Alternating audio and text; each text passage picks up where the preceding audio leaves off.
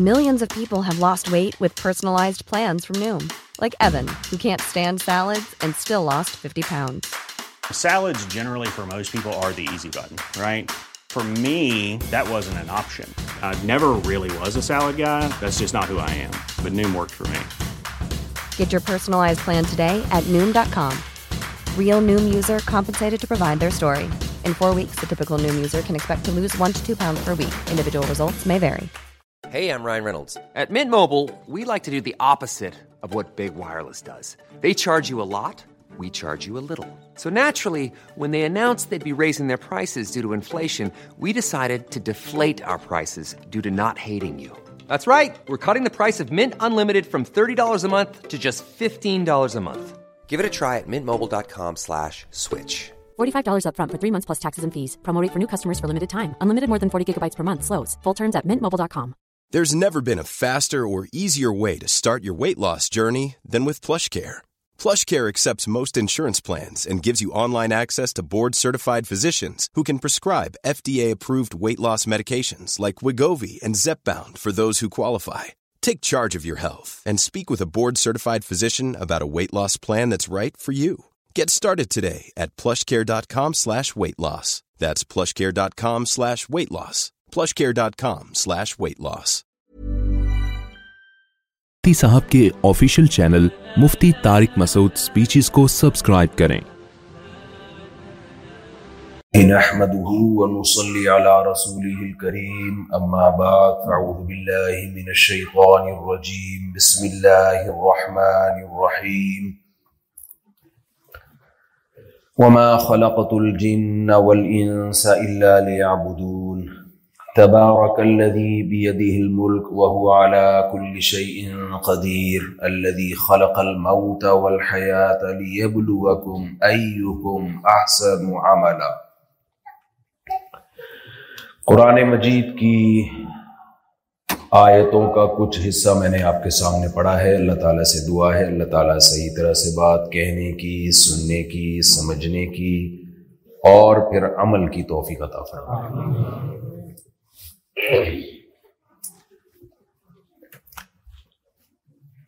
Japan میں میرا یہ پہلا سفر ہے. بہت سے لوگ اپریشیٹ کر رہے ہیں، بڑی نوازش، لیکن کچھ مخالفت میں مضامین بھی آ رہے ہیں. آج جب آپ کی مسجد نے بیان کے لیے میں آ رہا تھا، ایک صحافی کا مضمون میری نظر سے گزرا جو میرے خلاف لکھا تھا،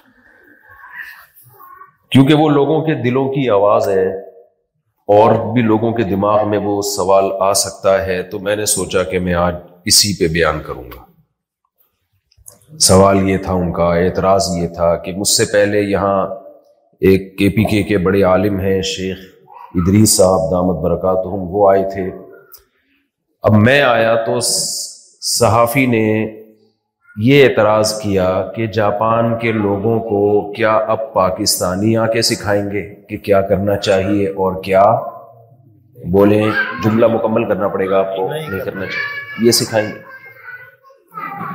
حد ہوتی ہے بدتمیزی کی، معذرت کے ساتھ بدتمیزی کی حد ہے نا، کہ وہ پسماندہ ملک جو خود اپنے آپ کو ٹھیک نہیں کر سکے. میں ان کے اعتراض کا حاصل بتا رہا ہوں. کافی لمبا مضمون لکھا انہوں نے، نام نہیں بتاؤں گا ورنہ سب پڑھنا شروع کر دیں گے، مشہور ہو جائیں گے وہ. مضمون یہ لکھا جس کا پورا لمبا چوڑا مضمون کا خلاصہ یہ ہے کہ یہ یہ آ کے ہمیں کیا کریں گے جاپانیوں کو، کیونکہ نیوز چلی نا کہ مفتی صاحب جاپان میں تبلیغ اسلام کے لیے. تو انہوں نے کہا ان کو ان کو اسلام سکھاؤ گے یہ جاپانی قوم کو؟ یہ تو پہلے کامیاب لوگ ہیں. تو کامیاب لوگوں کو تھوڑی سکھایا جاتا ہے، سکھایا ناکام لوگوں کو جاتا ہے. جو ہم جیسے غریب ملک کے رہنے والے ناکام، سیاست میں بھی ناکام، ترقی میں بھی ناکام. انگریز جو پٹریاں ٹریک بچھا کے ٹرین کی چلا گیا تھا، اس کی ریپیئرنگ ہم سے نہیں ہو رہی، اور ہم آ کے ان کو کیا سکھا رہے ہیں؟ کامیابی سکھا رہے ہیں، سکسیز، کامیابی. آؤ ہم بتاتے ہیں کامیابی کسے کہتے ہیں. اتنا اچھا مضمون تو انہوں نے بھی نہیں لکھا ہوگا جتنا میں نے کر دیا ان کا. ان کا حاصل یہ ہے صحافی صاحب. پھر انہوں نے کہا کہ اگر یہ جاپانی مسلمان ہو گئے نا تو ان کا وہی بیڑا غرق ہوگا جو پاکستان کا ہوا ہے. ان کو پتہ چلا ان کو کوئی اسلام سے ہی چڑھا ہے, کوئی مولویوں سے نہیں. ہمارے یہاں تین طرح کے طبقے ہیں نا, کچھ تو جو علماء سے محبت کرتے ہیں, کچھ جن کو اسلام سے ہی چڑھا ہے, کچھ جن کو اسلام سے نہیں لیکن مولویوں سے بڑی چڑھا ہے ان کو. وہ کہتے ہیں ہم دین سیکھیں گے تو ڈاکٹر سے سیکھیں گے, مولانا اسے ہم نے دین. جملہ دیکھیں کمپلیٹ کرنا پڑے گا آپ کو, جو ہے نا میرے ساتھ چلتے رہیں گے تو میں بولتا رہوں گا, اگر چپ بیٹھے رہے تو پھر یہ مزے والی بات نہیں ہوگی. ہاں کچھ لوگوں کو مولاناؤں سے چڑ ہو گئی ہے, کہتے ہیں دین سیکھنا ہے, اگر سیکھنا ہے تو مولانا لوگوں سے نہیں سیکھنا, ہمیں پڑھے لکھے لوگوں سے سیکھنا ہے, ڈاکٹرز, انجینئرز, پروفیسر, یونیورسٹیوں کے علمس, یونیورسٹی پنجاب یونیورسٹی کے پروفیسر صاحب ہمیں سکھائیں گے. یہ جو مولانا ٹائپ کے لوگ ہیں جن کی شلواریں ٹخنوں سے اوپر ہوتی ہیں, پگڑیاں, چار چار شادیاں, سولہ سولہ بچے, پرانے زمانے کے دقیانوس قسم کی سوچ ان کی, ان لوگوں سے ہم نے دین اور مذہب نہیں سیکھا. ہاں بعض لوگوں کی سوچ ہے یہ, اب تو بہت سے لوگوں کی ہو. اچھا اس ٹاپک کو تو میں آج لے کے زیادہ نہیں چلوں گا کہ کس سے سیکھنا ہے کس سے نہیں سیکھنا, وہ لمبا خود ایک ٹاپک ہے, لیکن اتنی بات بتا دوں. پھر ان کے پاس رپورٹیں بھی ہوتی ہیں, فلاں مولوی ایسا, فلاں مولوی ایسا, تو وہ بار بار ایک چھوٹی سی بات میں کرتا ہوں.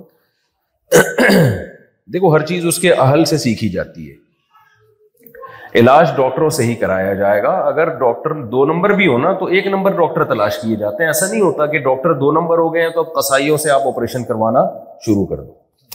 ایسا ہوتا ہے کبھی کہ ڈاکٹر چونکہ دو نمبر ہیں لہذا قصائی جو ہے اس نے کلینک کھول کے تجربہ حاصل کر لیا تو اب ہم علاج آپریشن کس سے کروائیں گے, قصائی سے. یہ نہیں ہوتا, تو دین علماء ہی سے سیکھا جاتا ہے. ہاں عوام بھی دین کا کام کر سکتی ہے علماء سے سیکھ کے, اور دنیا میں کوئی طبقہ سو فیصد ایک نمبر ہوتا نہیں ہے سوائے پیغمبروں کے اور صحابہ کے جو نبی پر ایمان لے کر آئے, باقی سو فیصد کوئی ایک نمبر ہو نہیں سکتا ہے. تو مولانا کہاں سے سو فیصد ایک نمبر ہو سکتے ہیں سارے مولانا؟ یعنی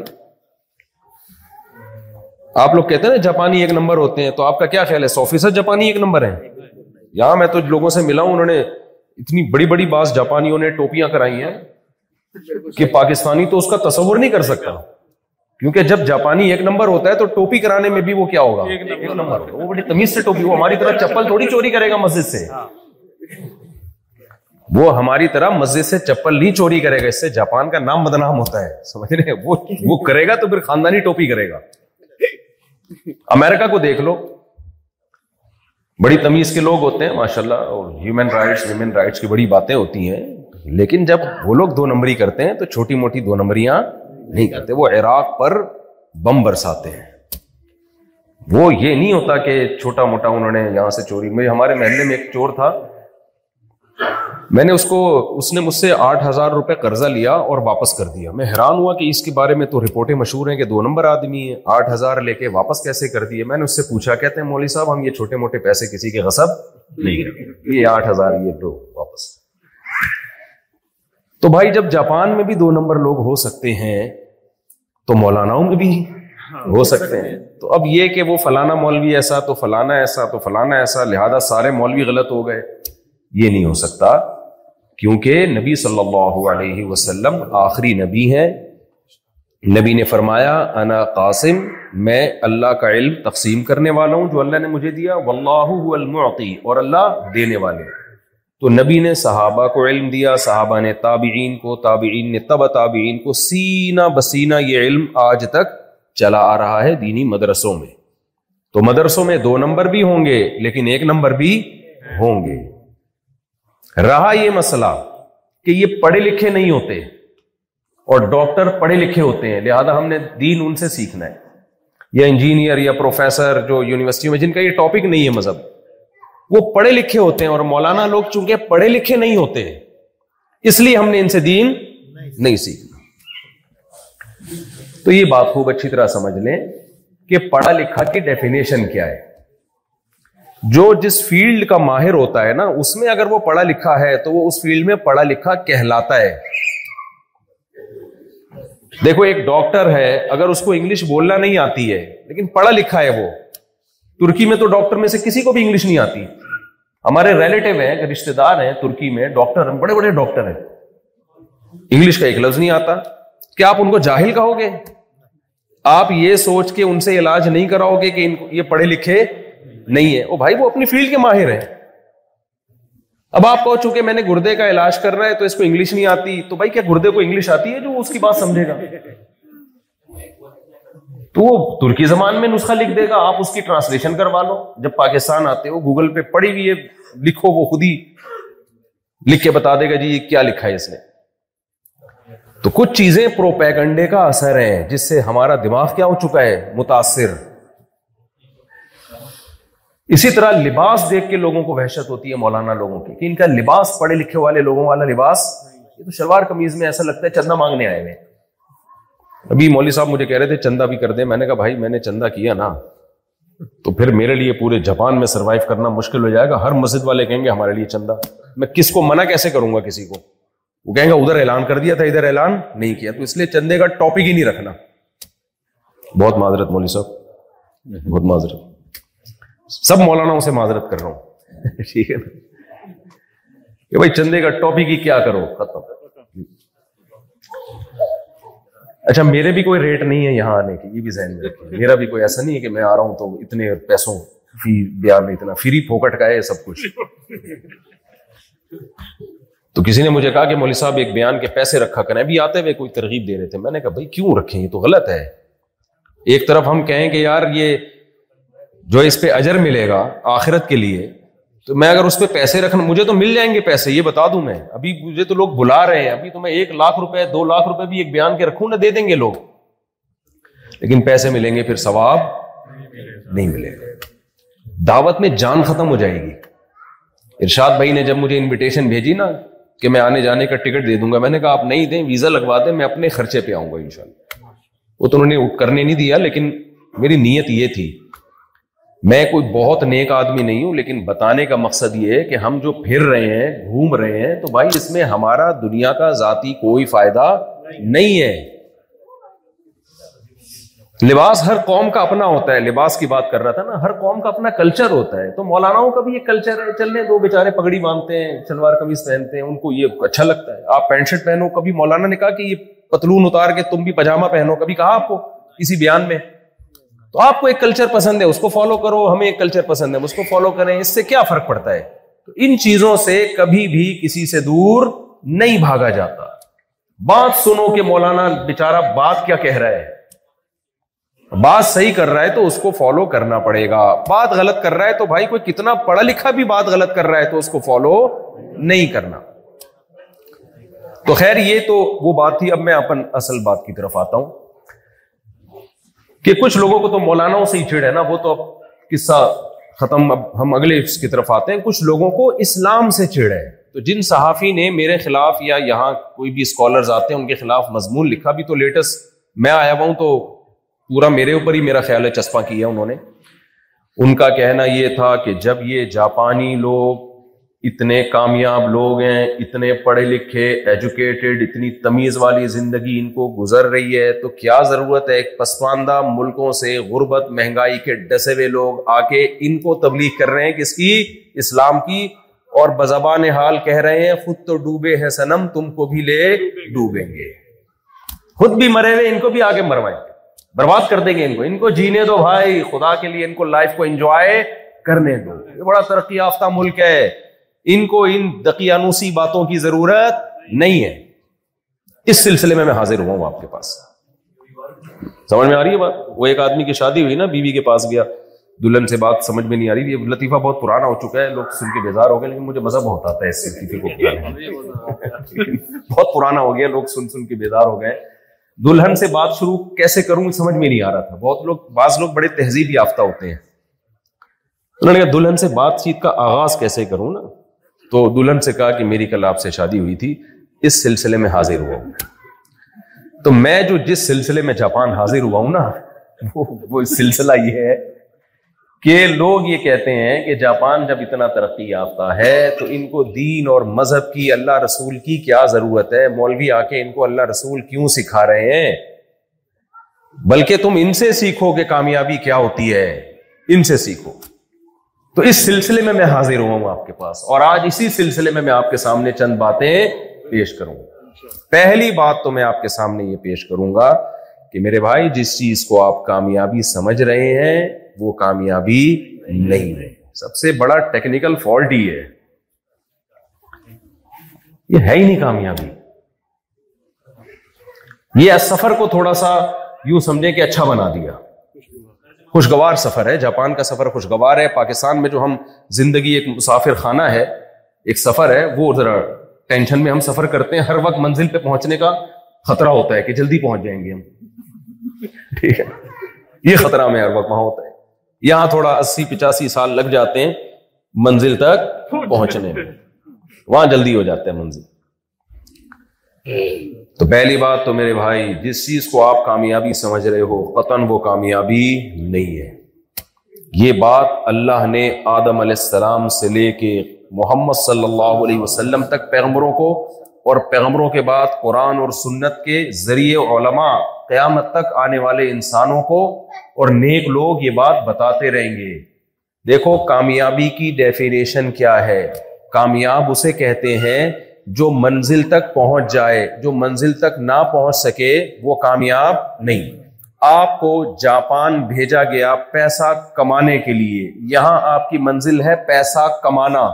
آپ اگر پیسہ نہیں کمایا تو آپ کامیاب کہلاؤ گے کہ ناکام کہلاؤ گے؟ ناکام کہلاؤ گے.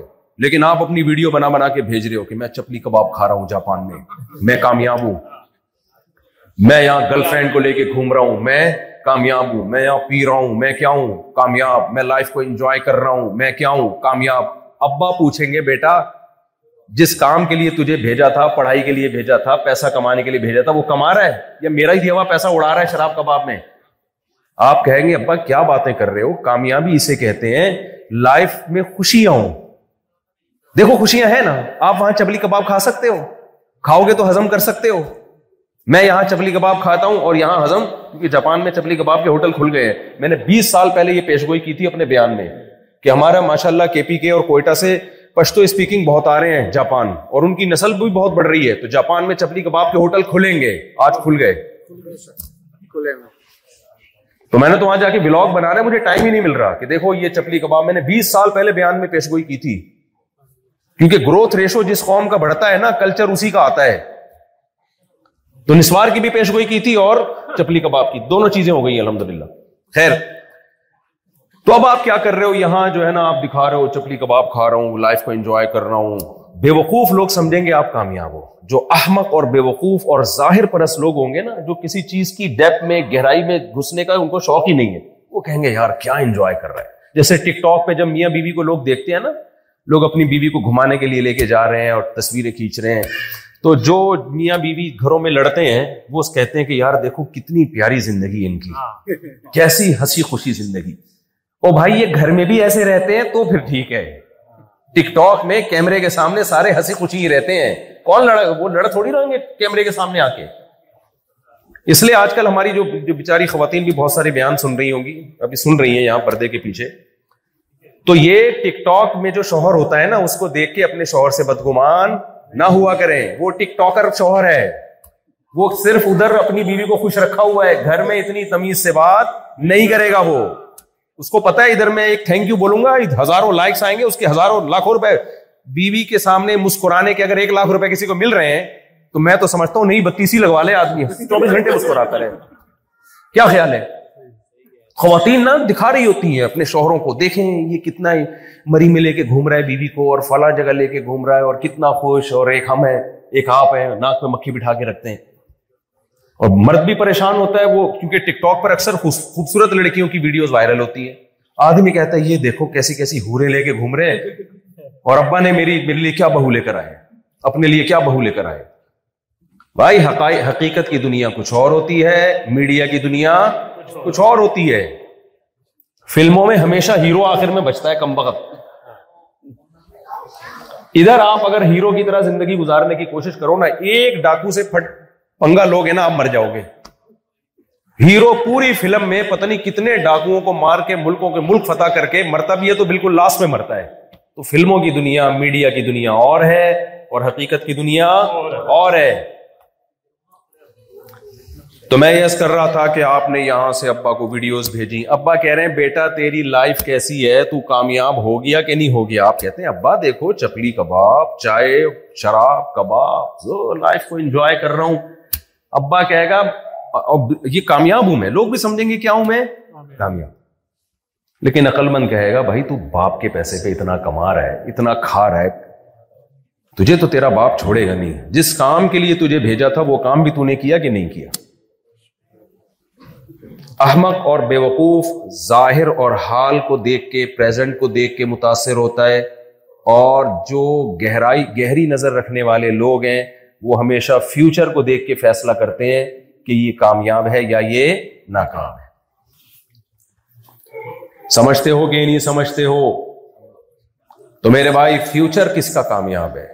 پہلی بات, جس بیچارے کو اپنے پیدا ہونے کا مقصد ہی نہ پتا ہو اس کو منزل کبھی بھی پتا نہیں ہو سکتی, اور جس کو منزل نہ پتا ہو کیا وہ منزل تک پہنچنے کی کوشش کرے گا؟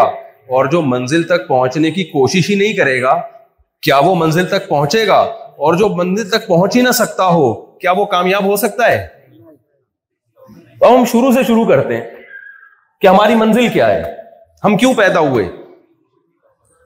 آپ دنیا میں جتنی کامیاب قومیں سمجھی جاتی ہیں نا, جتنی کامیاب قومیں یا کامیاب لوگ سمجھے جاتے ہیں, آپ ان سے پوچھو کہ آپ دنیا میں کیوں آئے, ان کے پاس اس سوال کا جواب بولو نہیں ہوگا. کیوں نہیں ہے؟ آپ کہیں یار ان کے پاس تو ہر سوال کا جواب ہے, ہر سوال کا جواب ہے. دنیا دنیا میں جتنے بڑے بڑے فلاسفر ہیں, اسکالرز ہیں, ان کے پاس دنیا کے ہر سوال کا جواب ہے. آپ پیسہ کمانے کا طریقہ پوچھیں گوگل پہ لکھیں آ جائے گا, آئے گا کہ نہیں آئے گا؟ کوئی نہ کوئی ماہر ہوگا جو طریقہ بتا رہا ہوگا. آج کسی نے بتایا ایک بڑا زبردست پیسہ کمانے کا طریقہ, جو موٹیویشنل اسپیکر ہوتے ہیں نا ان سے بھی تھوڑا سا ہوشیار رہا کریں, یہ پیسے کمانے کے طریقے بتا بتا کے پیسہ کما رہے ہوتے ہیں. تو وہ ایک نے اکاؤنٹ بنایا اپنا اور اس نے لوگوں سے کہا کہ میں آپ کو پیسہ کمانے کا طریقہ بتاتا ہوں صرف دو ڈالر میں, آپ لوگ دو ڈالر بھیج دیں مجھے اس اکاؤنٹ میں اور میں پھر ایک پورے تحریر ہے میرے پاس وہ میں آپ کے پاس بھیج دوں گا. اب دو ڈالر لوگوں کے لیے اتنے مشکل نہیں تھے, لوگوں نے کہا ٹرائی کر لیتے ہیں. اس طرح سے کروڑوں روپے اس کے پاس آ گئے. تو اس نے ایک بیان دیا, اس نے کہا یہ ہے پیسہ کمانے کا طریقہ. شارٹ میں کروڑوں روپے ایسے ہی کمائے جا سکتے ہیں. سوشل میڈیا کی دنیا پہ نا آج کل یہ بہت ہو رہا ہے. تو دنیا میں ہر چیز بتا رہے ہیں ہمیں, ماہرین بتا رہے ہیں, جاپان کے ماہرین تو اور بہت کچھ بتا دیتے ہیں جو ہم تصور نہیں کر سکتے. کیا کچھ نہیں بنا لیا انہوں نے. بھائی یہ جو سوال ہے نا کہ ہم کیوں بنے, یہ انسان اس کا جواب نہیں دے سکتا. یہ سوال انسانوں سے پوچھا نہیں جائے گا, یہ اس کا جواب وہ دے گا جس نے ہمیں بنایا ہے. اور بنانے والے کو لوگ لفٹ کرانے کے لیے تیار نہیں ہیں, وہ پوچھنے کے لیے تیار نہیں ہے کہ کس نے بنایا, کیوں بنایا, کیوں دنیا میں آئے, کیا مقصد ہے ہمارا اور ہمارا انجام کیا ہوگا, ہمیں بھیجا کیوں گیا. ان سوالوں پہ انسانیت غور کرنے کے لیے تیار نہیں ہے. پیدا ہو رہے ہیں, کھا پی کے ترقی کر کے مر کے ختم ہو رہے ہیں, اسی میں تو زندگی گزر رہی ہے. اس لیے اللہ تعالیٰ نے لاکھ ایک لاکھ سے زیادہ پیغمبروں کو بھیجا اور ان پر آسمانی کتابیں نازل کی, ان کتابوں کے برحق ہونے کے دلائل کے انبار لگا دیے. قرآن نازل کیا آخر میں اور اس کے برحق ہونے کے دلائل کے انبار لگا دیے. یعنی قرآن کا یہ کمال ہے کہ وہ یہ بھی بتاتا ہے کہ یہ کائنات کسی نے بنائی ہے, یہ بھی بتاتا ہے کہ کیوں بنائی ہے, یہ بھی بتاتا ہے کہ تمہیں کیوں بنایا گیا, یہ بھی بتاتا ہے کہ میں واقعی اللہ کا کلام ہوں. ان ساری باتوں کے جواب ایک ہی کتاب میں آپ کو دلائل کے ساتھ ملیں گے. تو جس نے ہمیں بنایا ہے نا میرے بھائی, جب تک آپ اس سے نہیں پوچھیں گے ہم کیوں بنے ہیں, اس وقت تک آپ کو آپ کی منزل سمجھ میں نہیں آئے گی. جس کام کے لیے بنے ہو اس کو تو فوکس کر نہیں رہے آپ. کیا کر لو گے آپ ایک ہزار کلومیٹر یا پانچ سو کلومیٹر ٹرین میں سفر کر کے؟ اس سے یہ ہوگا کہ جو سفر آپ کا آٹھ گھنٹے میں ہوتا وہ آپ کا ایک گھنٹے میں ہو جائے گا. اس سے زیادہ آپ کو کچھ بھی حاصل, بولتے کیوں نہیں بھائی, نہیں ہوگا. آپ پہلے ساٹھ سال میں مر جاتے تھے, اسی سال میں مرو گے. اس سے زیادہ آپ کو کوئی کامیابی ترقی کر کے حاصل ہونے والی نہیں ہے.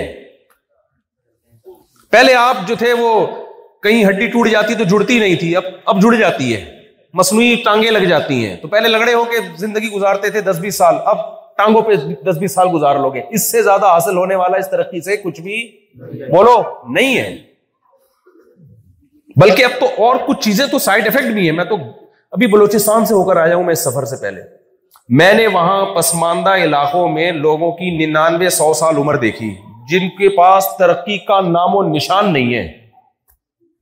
ابے میں نے کہا یہ ہم سے اچھے ہیں یار, نہ کچھ کھا رہے ہیں نہ کچھ پہن رہے ہیں, عمریں کتنی ہیں, لائف کو انجوائے کر رہے ہیں. ابھی میں ایک شخص سے مل کر آیا, اس نے کہا میرے والد کا بھی ننانوے سال کی عمر میں انتقال ہوا, بلوچستان کے پسماندہ علاقے میں, ترقی اور تعلیم سے دور. میں نے کہا بھائی صاحب کیا کھاتے تھے؟ انہوں نے کہا بکری, بکریاں ہوتی ہیں یہاں پہ اور اگتا تو کچھ نہیں ہے سوائے گندم کے, تو گندم اور بکری, اسی بکری کا گھی, اسی بکری کا دودھ, اسی بکری کا مکھن, اس پہ نکال دیا کتنے سال؟ ننانوے. میں نے کہا وہ وٹامن سی کدھر گیا بھائی؟ ڈاکٹر تو کہتے ہیں روزانہ ہمیں اتنی کوانٹٹی میں کیا چاہیے, وائٹامن سی چاہیے, اتنا آئرن چاہیے, اتنا پوٹاشیم چاہیے, اتنا میگنیشیم چاہیے, اتنا فلانا چاہیے, یہ یہ چاہیے, وہ چاہیے, حفاظتی ٹیکے چاہیے, پتہ نہیں کیا کیا چاہیے. تو کہاں گیا بھائی وہ؟ کچھ بھی نہیں. اس کو ستو چاہیے, اس کو بکری کا دودھ چاہیے, نکال لیے ننانوے سال.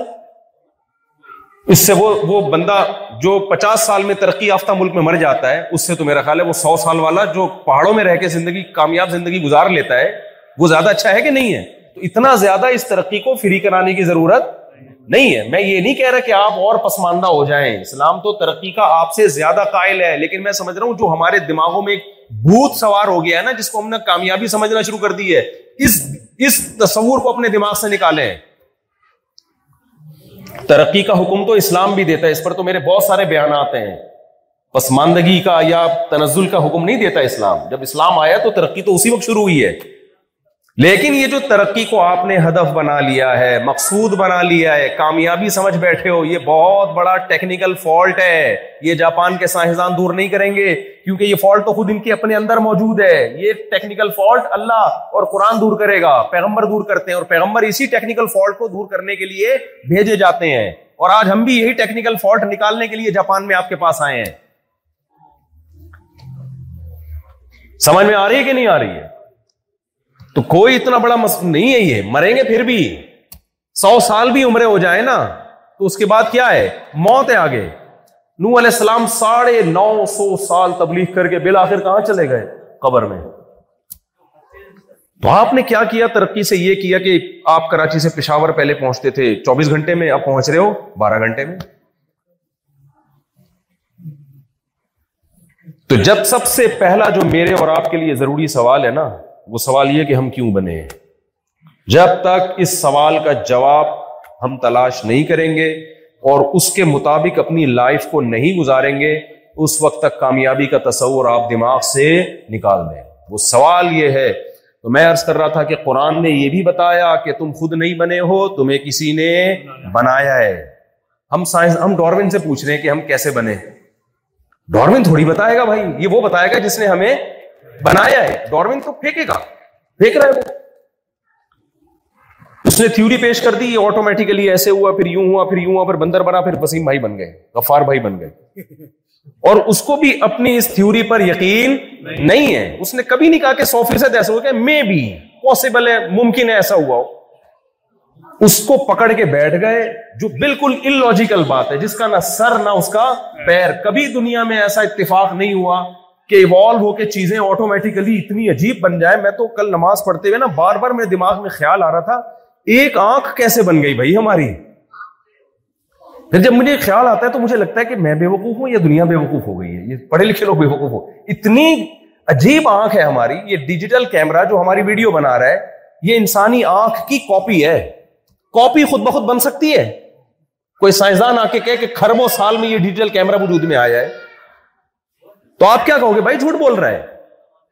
جو ڈیجیٹل کیمرہ انسان نے بنایا وہ آٹومیٹیکلی نہیں بن سکتا. اس کا ایک اسکرو بھی خود بخود ٹائٹ نہیں ہو سکتا, اور بغیر نٹ بولٹ کے پوری آنکھ جس کو دیکھ کے کیمرہ بنایا گیا ہے, جو اوریجنل ہے, وہ آٹومیٹیکلی خود بخود کیسے وجود, خربوں سال میں بھی خدا کی قسم وجود میں نہیں آ سکتی وہ. اس لیے قرآن کہتا ہے ہم خلقو من غیر شیء ام هم الخالقون. کیا خود سے بنے ہو یا تم نے خود اپنے خود آٹومیٹیکلی بن گئے, یا خود اپنے آپ کو بنایا ہے؟ ظاہر ہے نہ آٹومیٹیکلی روبوٹ جو بے جان ہوتا ہے وہ خود بخود خربوں سال میں نہیں بن سکتا. جاندار چلتا پھرتا دیکھتا انسان خود بخود نہیں بن سکتا. اس کو کسی ایسی ذات نے بنایا ہے. ایسے سافٹ ویئر پانی میں انسٹال کیے جو ماں کے پیٹ میں جاتے ہیں اور اس میں کان آنکھ ناک دل دماغ جگر گردے بننا شروع ہو جاتے ہیں اور پھر ماں کے پیٹ سے نو مہینے میں باہر آتا ہے. باہر آتے ہی ماں جو روٹی کھاتی تھی اس سے بچے کے آنکھ ناک بنتے تھے. اب اسی روٹی سے ماں کا دودھ بننا شروع ہو جاتا ہے. یار مادے میں ایسی مینجمنٹ خدا کی قسم خربوں سال میں بھی خود بخود نہیں ہو سکتی. ناممکن نہیں. کیا عجیب چیز ہے نا. روٹی سے آنکھ بن رہی ہے ناک بن رہی ہے اسی روٹی سے اب کیا بن رہا ہے دودھ بن رہا ہے اور ایگزیکٹ صحیح ٹائم پہ بن رہا ہے جب بچے کو ضرورت ہے. اور ایسا دودھ بن رہا ہے اس سے بہتر خوراک اس بچے کے لیے کوئی ہو نہیں سکتی. سائنسدان تو بڑے راز سے کہتے ہیں نیچرل ہے نیچر کا حسن ہے. وہ بھائی نیچر میں کیسے اتنا حسن پیدا ہو گیا. نیچر کی کیا آنکھ ہے جس سے وہ دیکھتی ہے. نیچر کی کیا دماغ ہے جس سے وہ سوچتی ہے. نیچر کی کیا کان ہے جس سے وہ سنتی ہے. نیچر کی کیا زبان ہے جس سے وہ بولتی ہے. نیچر تو خود کوئی چیز ہی نہیں ہے. تو قرآن سب سے پہلے آپ کو تنبیہ کرتا ہے تم بنے نہیں ہو تمہیں کسی نے بولو بنایا ہے. تو مخلوق سے مت پوچھنا کہ کیسے بنے ہو. جو بنانے والا ہے وہ بتاتا ہے. مشین سے نہیں پوچھا جاتا کہ آپ کیسے جڑی ہو. جو جس نے مشین کو بنایا نا وہ بتائے گی کیسے میں نے بنایا ہے اور کیوں بنایا ہے. آپ گھر میں بائک لے کر آ گئے بائک سے پوچھ رہے تم کیوں بنی ہو. بائک جواب دے گی. آپ بائک جس نے بنائی ہے نا اس کمپنی سے پوچھو گے بھائی اس کا مقصد کیا ہے. ہم لوگ چونکہ وہ کتاب نہیں پڑھتے اس لیے بائک رکشے میں لگا کے چلا رہے ہوتے ہیں. پاکستان میں بائک کے پیچھے کیا ہوتا ہے اس کا پچھلا پہیا نکالتے ہیں پوری چنچی لگا دیتے ہیں. کیونکہ وہ کتاب ہم نے پڑھی بائک میں لکھا ہوتا ہے کہ یہ دو بندوں کو بٹھانے کے لیے ہے اور ہمارے یہاں پورا سسرال بائک پہ عید پہ بیٹھ کے جا رہا ہوتا ہے کیونکہ ہم نے وہ کتاب پڑھی نہیں ہوتی کہ اس کو بنایا کیوں گیا. ایمبولینس میں لوگ باراتیں جا رہی ہوتی ہیں اور بائکوں پہ پورے پورے چنچی لگی ہوئی سو سو بیس بیس آدمی بٹھائے ہوئے ہوتے ہیں اس میں. اور عید والے دن بقرعید والے دن ایک میاں بیٹھا ہوا ہے بیگم بیٹھی ہوئی ہے چار چھ بچے جہاں جہاں ہینڈل پہ بھی جگہ ملتی ہے بٹھا کے کہاں جا رہے ہیں عید منانے. ان کو یہ خوف نہیں ہوتا اور فاسٹ ٹریک پہ چل رہے ہوتے ہیں روڈ پہ. ان کو یہ خوف نہیں ہوتا کہ فاسٹ ٹریک پہ آپ بیوی اور بچوں کو سب بغیر ہیلمٹ کے بٹھا کے چلا رہے ہو تو یہ عید کا پروگرام پورا ہونے کے بجائے وڑ بھی سکتا ہے. یہ پروگرام کیا ہو سکتا ہے وڑ جائے گا. ذرا سا سلپ ہوئے نا تو سارا بڑگرک ہو جائے گا. تو اس لیے بھائی سب سے پہلی بات اپنے ایمان کو مضبوط کرو. ہم بنے نہیں ہیں. میں بار بار اس ٹاپک کو چھیڑتا ہوں لوگ تنگ آ گئے ہیں لیکن بھائی میں کیسے چھوڑ سکتا ہوں یہ ٹاپک. اللہ کو نہیں مانو گے تو آگے میں اپنی بات تھوڑی کر رہا ہوں اللہ کی بات کر رہا ہوں. اس کو نہیں مانو گے تو آگے تو کچھ ہو ہی نہیں سکتا. پھر تو اللہ نے بنایا ہے اور اللہ کہتا ہے یہ کتاب میری کتاب ہے جس کو ہم کیا کہتے ہیں قرآن. اس کی بھی دلائل کے انبار لگا دیے تاکہ لوگ اس میں شک نہ کریں. اللہ نے اس کتاب کو نازل کر کے کہا لا ریب فیہ. اس کتاب کے برحق ہونے میں کوئی شک نہیں ہے. اے اللہ تو نے کہہ تو دیا کوئی شک نہیں ہے لیکن اگر ہم یہ مان لیں کہ یہ تیرا کلام ہے تو پھر اس کے مقابلے میں مقابلے میں جتنی کتابیں ہیں ان کی کوئی ویلیو نہیں رہی. یہ سب سے سپیریئر ہے. باقی کتابوں کی ویلیو ہے اس کے مقابلے میں نہیں ہے کیونکہ ومن اصدق من اللہ قیلا. اللہ سے زیادہ کوئی سچ بول نہیں سکتا. یہ تو کامن سینس کی بات ہے نا. دیکھو ہم جھوٹ کیوں بولتے ہیں کوئی مفاد ہوتے ہیں. اللہ کے کسی سے کوئی مفاد نہیں ہے. وہ سب پہ غالب ہے. ظاہر ہے جس نے کلمہ کن کی طاقت سے کائنات کو اور انسان کو بنا دیا اسے کیا ضرورت ہے جھوٹ بولنے کی. وہ ہر چیز پر قادر ہے. اس لیے بڑا اہم سوال ہے کہ یہ یہ کتاب اللہ کی ہے بھی کہ نہیں ہے. اگر ہے تو بھائی پھر تو فنش. اس کے آگے اب کوئی دوسری بات ہو نہیں سکتی. تو اللہ نے دلائل کے انبار لگائے کہ یہ کتاب کس کی ہے میری.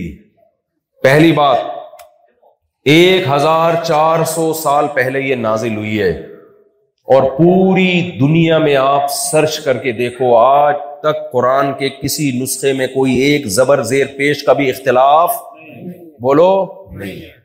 یہ ہو نہیں سکتا کسی انسان کی کتاب کے ساتھ. یہ ہو نہیں سکتا کیونکہ چودہ سو سال پہلے دعویٰ کیا انا نحن نزلنا الذکر وانا لہ لحافظون. اے نبی آپ غم نہ کریں. یہ قرآن میں نا ایک عجیب بات ہے. نبی صلی اللہ علیہ وسلم جب آپ نے نہ آپ لکھنا جانتے تھے نہ پڑھنا جانتے تھے، ایک کتاب لے کر آئے جس کو قرآن کہا جاتا ہے، جب یہ نازل ہو رہی ہے تو مشرکین مخالفت کر رہے ہیں، تو اللہ نے کیا کہا، وَرَتِّلِ الْقُرْآنَ تَرْتِيلًا. ابھی چند آیتیں نازل ہوئی ہیں، ایک دو صورتیں نازل ہوئی ہیں، اور اللہ نے اس کا نام رکھ دیا القرآن. قرآن کا مطلب بے تحاشا پڑھی جانے والی. اس وقت جو لوگ ہوں گے وہ حیران ہوں گے، بھائی بے تحاشا کہاں پڑھی جا رہی ہے، اسے تو کوئی سننے کے لیے تیار نہیں ہے. چار آدمی ہیں جو سنتے ہیں تہجد میں، باقی تو سارے مخالفت کر رہے ہیں، اور اس کا نام کیا رکھا جا رہا ہے، بے تحاشا پڑھی جانے والی.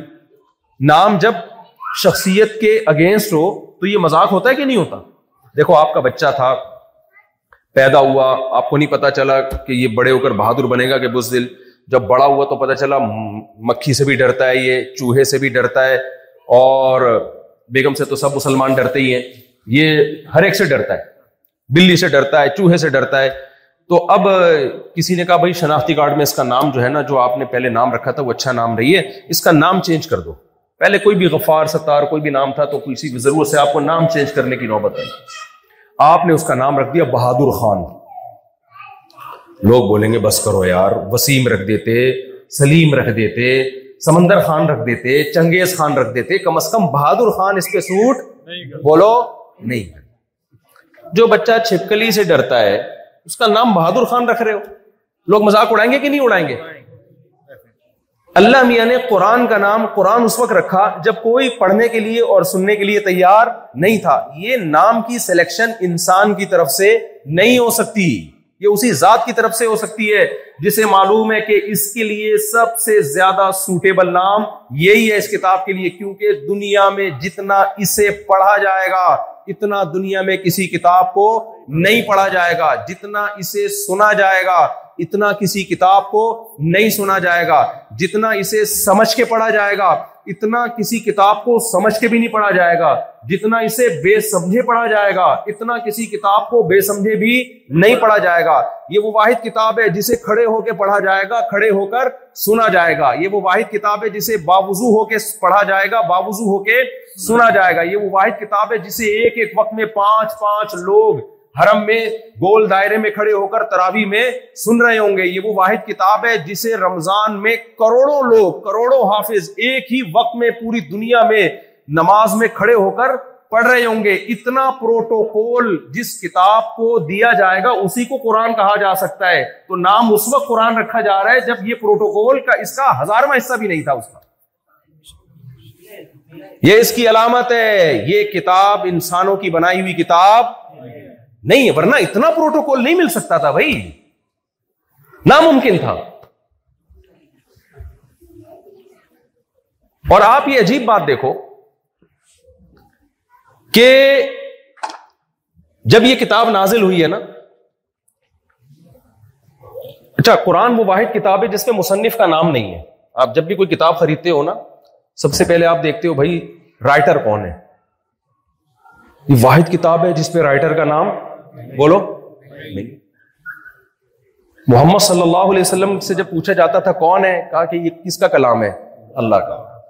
یہ وہ واحد کتاب ہے جو کتاب کو پیش کرنے والا ہے وہ اس میں چینجنگ نہیں کر سکتا. نبی صلی اللہ علیہ وسلم کے پاس مشرکین آئے اور کہنے لگے کہ آپ جو کتاب لے کر آئے ہو جس کو آہستہ آہستہ لوگوں نے فالو کرنا شروع کر دیا ہے، اب لوگ تو ہمارے ہاتھ سے نکلتے جا رہے ہیں تو ہم بھی دشمنی نہیں چھوڑیں گے، تو ایسا کرتے ہیں ہم کمپرومائز کا راستہ اختیار کر لیتے ہیں. جو کتاب متنازع ہوتی ہے تو مصنف سے ریکویسٹ کی جاتی ہے کہ بھائی ٹھیک ہے، کچھ مضمون ٹھیک ہے یہ، لیکن ہاتھ تھوڑا سا کیا رکھ لو بھائی، ہلکا رکھ لو. ایسا ہوتا ہے کہ نہیں ہوتا؟ تو مشرکین نے نبی صلی اللہ علیہ وسلم سے کہا کہ بھائی آپ ایسا کریں، اس میں جو ہمارے بتوں کے بارے میں یہ جو کہا جا رہا ہے نا، یہ جو ہم پتھر کے بت بنا کے ان کے سامنے جھکتے ہیں، تو قرآن یہ کہہ رہا ہے الہم ارجل یمشون بہا، کیا ان پتھروں کے بنائے ہوئے بتوں کے پاؤں ہیں جس سے یہ چل سکتے ہیں؟ الہم ایدی یبطشون بہا، یہ قرآن کی آیتیں پڑھ رہا ہوں میں. کیا ان کے ہاتھ ہیں جن سے یہ پکڑ سکتے ہیں؟ ام لہم اعین یبصرون بہا، کیا ان کی آنکھیں ہیں جس سے یہ دیکھ سکتے ہیں؟ ام لہم آذان یسمعون بہا، کیا ان کے کان ہیں جن سے یہ سنتے سن سکتے ہیں؟ اب ظاہر ہے نہ ان کی ٹانگیں ہیں جن سے یہ چل سکتے ہیں. کسی مندر میں جس بھگوان کو لا کے رکھ دیا گیا قیامت تک وہ وہیں بیٹھا رہے گا، اپنی جگہ سے کچھ بھی ہو جائے وہ ہلنے کا نام نہیں لے گا، وہ دیکھ نہیں سکتا، وہ سن نہیں سکتا۔ مشرکین نے کہا اس قسم کی جو آیتیں ہیں وہ ہمیں ٹینشن دیتی ہیں، یہ والی آیتیں آپ کیا کر لیں، نکال لیں۔ ٹھیک ہے اللہ کی توحید بیان کریں لیکن بتوں کا تذکرہ آپ کیا کر دیں، نکال دیں۔ تو نبی صلی اللہ علیہ وسلم نے یہ نہیں فرمایا ٹھیک ہے میں اس پہ ابو بکر عمر سے مشورہ کرتا ہوں، ہم غور کرتے ہیں، اگر کوئی کمپرومائز کا راستہ نکلتا ہے تو کیا ہوگا، ٹھیک ہے اس پہ ڈسکشن ہو سکتی ہے۔ بات چیت اور مذاکرات کے ذریعے مسائل ہمیشہ سے کیا ہوتے ہیں، سوائے میاں بیوی کے کبھی حل نہیں ہوتے ہیں، بڑھتے ہیں۔ میاں بیوی کے مسائل مذاکرات سے ہمیشہ کیا ہوتے ہیں، خراب ہی ہوتے ہیں، یاد رکھو۔ اس لیے میاں بیوی میں جب پھڈا ہو نا تو بس ٹائم گزارو، خود ہی سیٹ ہو جائے گا، وہ ٹھیک کرنے کی کوشش نہیں کرنی۔ یہ تجربے کی بات بتا رہا ہوں، ہاں تجربے کی بات بتا رہا ہوں۔ جب آپ کی بیوی بولے نا کہ میری ماں بیٹھے گی یہ مسئلہ حل کرنے کے لیے، تو آپ بولو پھر میری بھی ماں بیٹھے گی یہ مسئلہ حل کرنے کے لیے۔ نیت یہ نہیں ہو کہ میں اپنی ماں کو واقعی بٹھاؤں گا، بولا بھائی ڈیلے کرو پھڈا، ایسا نہ اس کی ماں کے پاس بیٹھ جاؤ، مسئلہ اس سے پروگرام بڑھ جائے گا، اس سے کون بیٹھ کے حل کرے گا۔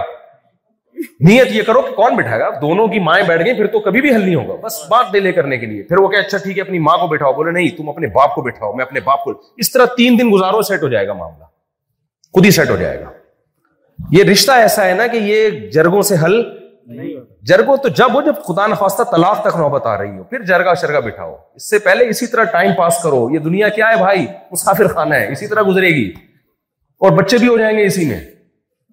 ہمارے ایک دوست تھے ان کی اتنا بیوی سے پڈا رہتا، تو ایک دن میں نے کہا کہ یار ہر وقت لڑتے ہی رہتے ہو تو کیا مسئلہ، کہتے کیا کریں ابھی چوتھا بچہ ہونے والا ہے، جو ہے نا ابھی مجھے فکر ہو رہی ہے۔ تو میں نے کہا دیکھو لڑائی بھی ہو رہی ہے اور ماشاء اللہ بچے بھی صحیح ہے، اس کا مطلب تعلقات اتنے خراب نہیں ہیں۔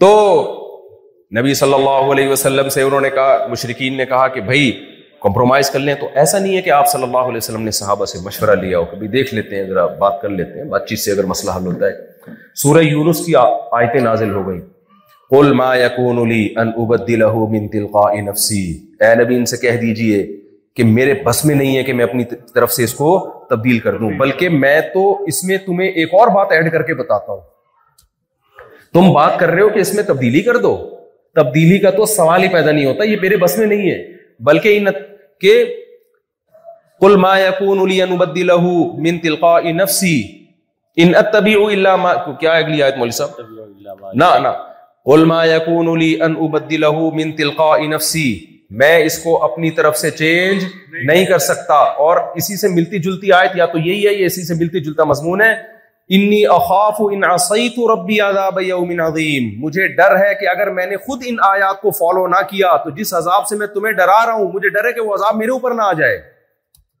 جتنا تم اس کے حکم کے پابند ہو سو فیصد اتنا ہی میں بھی اس کے حکام کا پابند ہوں، میرے اور تم میں اس کے حکم کو فالو کرنے میں کوئی فرق نہیں ہے، مجھ سے بھی اسی طرح سوال ہوگا جیسے تم سے سوال ہوگا، میرا کام پیغام پہنچا دینا ہے، میں پیغمبر ہوں، میسنجر ہوں، میں گاڈ نہیں ہوں، میں خدا نہیں ہوں۔ خود یہی بات پیغمبر صلی اللہ علیہ وسلم کے برحق ہونے کی بہت بڑی دلیل ہے۔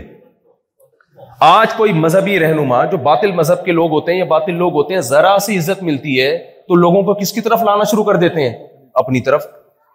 ہمارے نبی نے معجزے بھی دکھائے، چاند سے دو ٹکڑے کر کے دکھائے، آپ صلی اللہ علیہ وسلم نے اپنے ہاتھ مبارک کو پانی میں ڈالا تو اس میں چشمہ پھوٹ گیا اس سے، اس کے باوجود جب کوئی پوچھتا کہ آپ کے پاس اختیارات ہیں، آپ جواب کیا کہتے، قل سبحان ربی هل كنت الا بشرا رسولا، میں تمہاری طرح کا انسان ہوں، یہ یہ سب کچھ میرے اختیار میں نہیں، اللہ جب چاہتا ہے تو کر دیتا ہے، جب نہیں چاہتا تو کچھ بھی نہیں ہوتا۔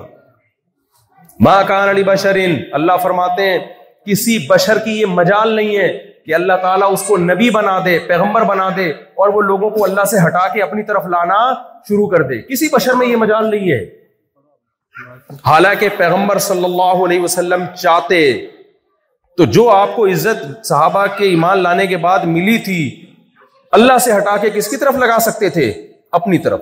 صحابی رسول نے دیکھا ایک اونٹ نے آ کے نبی صلی اللہ علیہ وسلم کو سجدہ کیا، صحابہ نے کہا یا رسول اللہ ہم اس بات کے زیادہ لائق ہیں کہ آپ کو سجدہ کرے. بتاؤ بہترین آپشن تھا نا, بہترین آپشن تھا نا. نبی نے کیا فرمایا, لو كنت آمر احدا ان يسجد لاحد لامرت النساء ان يسجدن لازواجهن. نا نا نا نا نا, اللہ کے سوا کسی کو سجدہ جائز نہیں. اگر ہوتا تو میں عورت کو حکم دیتا اپنے شوہر کو سجدہ کرے, کسی کے لیے جائز نہیں. کبھی نبی نے کسی کو اپنے سامنے جھکنے کی اجازت نہیں دی ہے. جب رسول اللہ صلی اللہ علیہ وسلم کی وفات ہوئی ہے, صحابہ کرام کے بہت زیادہ غمزدہ ہو گئے. نبی نے جو افراد تیار کیے تھے نا, افراد کو دیکھ کے بھی پتہ چلتا ہے شخصیت کا کہ اس نے جو چیز تیار جو جو افراد تیار کیے وہ کیا ہے. نبی صلی اللہ علیہ وسلم کا جب وصال ہوا تو حضرت عمر تلوار لے کر کھڑے ہو گئے کہ جو یہ کہے گا کہ محمد صلی اللہ علیہ وسلم پر موت واقع ہوگی میں اس کی گردن اڑا دوں گا. غم تھا, محبت تھی. نبی نے سب سے پہلے جس شخصیت کو تیار کیا ہے نا, جو بالکل نبی کے عین مطابق, وہ ابو بکر تھے رضی اللہ عنہ. حضرت ابو بکر مسجد نبوی کے منبر پہ کھڑے ہو گئے اور اعلان کیا, یا ایھا الناس, اے لوگو, من کان منکم یعبد محمدن فإن محمدن قد مات. تم میں جو محمد صلی اللہ علیہ وسلم کی عبادت کرتا تھا یقین کر لے کہ محمد صلی اللہ علیہ وسلم پر موت واقع ہو چکی ہے. وَمَنْ كَانَ, پھر آیت پڑی قرآن کی, وَمَا مُحَمَّدٌ إِلَّا رَسُولٌ قَدْ خَلَتْ مِن قَبْلِهِ الرُّسُلُ أَفَإِن مَّاتَ أَوْ قُتِلَ انقلبتم عَلَىٰ أَعْقَابِكُمْ. قرآن کی آیتیں پڑی کہ محمد صلی اللہ علیہ وسلم ایک رسول ہیں, اگر ان پر موت واقع ہو گئی یا وہ قتل کر دیے جائیں میدان جنگ میں تو کیا تم دین سے پھر جاؤ گے؟ دین پہ محمد صلی اللہ علیہ وسلم کی وجہ سے تھوڑی چل رہے ہو. دین پہ کس کی وجہ سے چل رہے ہو؟ جس خالق کا پیغام لے کر ہے, وہ تو میسنجر آف گاڈ ہے. اپنی شخصیت کو اتنا کلیئر رکھنا, اتنی عزت کے باوجود, کیا یہ معاذ اللہ معاذ اللہ کسی جھوٹے پیغمبر میں یہ کوالٹی ہو سکتی ہے؟ یہ ناممکن ہے. کیسے افراد تیار کیے, ان کو بتا دیا بھائی میری پوزیشن میسنجر آف گاڈ کی ہے, میں گاڈ نہیں ہوں. تو خدا ہے آسمانوں میں, عبادت اسی کی کرنی ہے. تو حضرت ابو بکر نے کیا فرمایا, من کان منکم یعبد محمدن فإن محمدن قد مات. اگر جو محمد صلی اللہ علیہ وسلم کی عبادت کرتا تھا, یہاں عبادت کا مطلب کیا, ان کی وجہ سے دین پہ چلتا تھا, ان کو خوش کرنے کے لیے, ان کی موت واقع ہو گئی. ومن کان منکم یعبد اللہ, اور جو اللہ کی عبادت کرتا تھا نا نبی کی زندگی میں, فإنه حی لا یموت, وہ آج بھی زندہ ہے, اس پر موت کبھی بھی نہیں آئے. یہ اتنی کلیئرٹی یہ کسی دین برحق میں ہی ہو سکتی ہے, یہ کسی باطل دین میں نہیں ہو سکتی. تو انہوں نے کہا کہ آپ چینج کریں. نبی نے کیا فرمایا, میں اس میں چینجنگ نہیں کر سکتا. تو قرآن سب سے زیادہ پڑھا جاتا ہے, سب سے زیادہ سنا جاتا ہے, دنیا میں سب سے زیادہ فالو بھی قرآن کو کیا جا رہا ہے. یہ بھی قرآن کی صداقت کی دلیل ہے. میں ایک چند مثالیں دیتا ہوں تاکہ آپ کو یقین تو آئے نا کہ یہ وہی یہ اللہ کا کلام ہے. انسانوں میں اتنی اتنی پاور نہیں ہے کہ لوگوں کو اس طرح سے موٹیویٹ کرے. وہ دیکھو ڈاکٹر صاحب آج کل لوگوں کو مشورہ دے رہے ہیں کم کھاؤ, دے رہے کہ نہیں دے رہے؟ کتنے لوگوں نے کم کھا لیا؟ کوئی ڈاکٹر نہیں کھا رہا کم, لوگوں کو بتا رہا ہوتا ہے ڈاکٹر سگریٹ نہ پیو, اور سگریٹ کے دھوئیں ناک سے بھی نکال رہے ہوتے ہیں اور منہ سے بھی, اور بتا رہا ہوتا ہے سگریٹ صحت کے لیے کیا ہے. بیسوں ڈاکٹروں کو ہم نے دیکھا سگریٹ پی رہے ہوتے ہیں. سگریٹ نہیں چھوٹ رہی, ڈاکٹروں سے نہیں چھوٹ رہی. وہ لوگوں کو کہہ رہے کم کھاؤ, لیکن لوگوں کو کہہ رہے فاسٹنگ کرو, ایک ٹائم کا کھانا چھوڑ دو. چھوڑ دیا لوگوں نے, بہت کم لوگ. قرآن کی ایک آیت نازل ہوئی ہے, شہر رمضان الذی من کا من شہید منکم الشہر فلیصم. نازل کس پر ہو رہی ہے؟ جو امی ہیں, نہ لکھنا جانتے ہیں اور نہ پڑھنا جانتے ہیں, ان پر ایک آیت نازل ہوئی ہے کہ جو رمضان کا مہینہ پائے اسے چاہیے صبح صادق سے لے کے غروب آفتاب تک کئی گھنٹے بنتے ہیں, یہ اس وقت کیا کرے؟ وہ کھانے پینے کا نہ کرے. آج کروڑوں انسان چودہ سو سال گزرنے کے باوجود بھی قرآن کے اس حکم کو فالو کر رہے ہیں. اس میں کہاں سے ایسی موٹیویشن آ گئی بھائی؟ ایک آرڈر چلا ہے اور پوری پورا سعودیہ روزے رکھتا ہے, پورا یو اے ای جو مسلمان ہے, پاکستان, انڈیا, بنگلہ دیش, اکثریت روزے رکھ رہی ہے جن کی تعداد کروڑوں میں بنتی ہے. چاہے وہ عربی ہوں چاہے وہ اجمی ہوں, یہاں بھی رکھتے ہوں گے روزے لوگ, یار ایسا کھانا پینا دنیا کی کوئی فیک کتاب چھڑوا سکتی ہے کسی سے؟ ناممکن ہے یہ. اتنی طاقت اور اتنی زبردست موٹیویشن کسی جھوٹی کتاب میں نہیں ہو سکتی، ناممکن ہے. نماز کو دیکھ لو، وضو کروایا، اس وقت سے چودہ سو سال سے مسلمان نماز سے پہلے کیا کرتے آ رہے ہیں؟ وضو کرتے آ رہے ہیں. ورنہ پانچ ٹائم کسی ڈاکٹر کو بولو کہ کسی سے منہ دھلوا کے دکھا دے، نہیں دلوا سکتے. تو کس قدر، یعنی جتنے بھی حکام جو بھی اسلام آج دنیا میں زندہ ہے، آپ حج کو دیکھ لو، کروڑوں لوگ کروڑوں لوگ اگر ہر سال کے حساب سے دیکھا جائے تو چند سالوں میں کروڑوں لوگ حج کر کے آ جاتے ہیں. آپ کا کیا خیال ہے وہاں جا کے ان کو پیسے ملتے ہیں کیا؟ کسی قوم کا تہوار اور عبادت اتنی مہنگی ہے جتنی مسلمانوں کی ہے؟ مجھے بتاؤ نا. کسی قوم، کوئی بھی دنیا کی قوم جو کسی مذہب کو فالو کرتی ہے، بھائی ادھر توجہ رکھیں، بچوں کو تھوڑا کنٹرول کریں. دنیا کی کوئی بھی قوم یہ کھانا شانا بعد میں لگا دیں تاکہ بیان میں ڈسٹربنس نہ ہو، بیان میں لوگ ڈسٹرب نہ ہو. تو کیونکہ کھانا آئے گا نا تو پھر آپ کا بھی دل ادھر جائے گا، میں بھی ادھر، میرا بھی دل ادھر جائے گا، ہم سب مسلمان ہیں آپ کو پتہ ہے. تو جتنا خرچہ مسلمانوں کے تہواروں پر ہوتا ہے اور حج پہ ہوتا ہے، دنیا کے کسی مذہب کے ماننے والوں کی عبادت پہ اتنا خرچہ نہیں. آپ بتاؤ کسی ہندو کو کہ ہم جو حج کرنے جاتے ہیں نا پندرہ لاکھ میں ہو رہا ہے. کرتے کیا ہیں؟ وہاں جا کے اللہ کے گھر کے گرد گھومے، عرفات میں اسٹے کیا، دھوپ میں کھڑے ہوئے، اور اس کا صلہ کیا ملتا ہے؟ پندرہ لاکھ خرچ کرنے کا صلہ ملتا ہے کہ جو بال لے کر گئے تھے وہ وہاں چھوڑ کے واپس آ جائے، سر مڈا کے آتے ہیں. اللہ میاں بھی کہتے ہیں اب تم حج کر کے آئے ہو، انعام کیا ملے گا؟ ٹینڈ کرا کے آؤں گا. تھوڑی سی جو پرسنالٹی تھی اس کی بھی ایسی کی کیسی ہو، ٹینڈ کرا کے آؤ گے وہاں سے، ورنہ احرام کھلے گا نہیں تمہارا. قربانی کے الگ خرچہ، اور جو ٹینشن ہوتی ہے وہاں چلنا، کتنا کراؤڈ، کیا ہے بھائی. قرآن نے ایک دفعہ کہہ دیا وَلِلَّهِ عَلَى النَّاسِ حِجُّ الْبَيْتِ، لوگوں پر لازم ہے اللہ کے لیے میرے گھر کی زیارت کریں. کروڑوں اربوں لوگ، ارب کروڑوں لوگ گئے اور اللہ کے گھر کی زیارت آج بھی کر کے آ رہے ہیں، اتنی بے دینی کے باوجود، ایک آیت پر عمل کرنے کے لیے. اور یہ آیت پیش کرنے والے وہ ہیں جو نہ لکھنا جانتے اور نہ پڑھنا جانتے. ایسی موٹیویشن کہاں سے آ گئی بھائی؟ اتنی حوصلہ، اتنی ترغیب کیسے مل گئی لوگوں کو؟ کسی جھوٹی کتاب پر ایسا عمل بولو ممکن نہیں ہے. کر لیتے چار لوگ کر لیں گے، چار کروڑ نہیں کر سکتے، چار ارب نہیں کر سکتے. قربانی کو دیکھ لو آپ، قربانی کی فضیلت قرآن نے بیان کی، حدیث نے بیان کی. سب سے مہنگا ترین تہوار، غیر مسلموں کے تہوار ہیں، اتنا خرچہ نہیں ہوتا اور عیاشی ان کی بہت ہوتی ہے ان تہواروں میں. مسلمانوں کے پاس عید اور عید الاضحیٰ، دو عیدیں ہیں نا، دو تہوار، اس میں بھی ان کی جیب سے نکلتا ہے اپنے لیے اتنا نہیں نکلتا جتنا غربا اور مسکینوں کے لیے نکلتا ہے.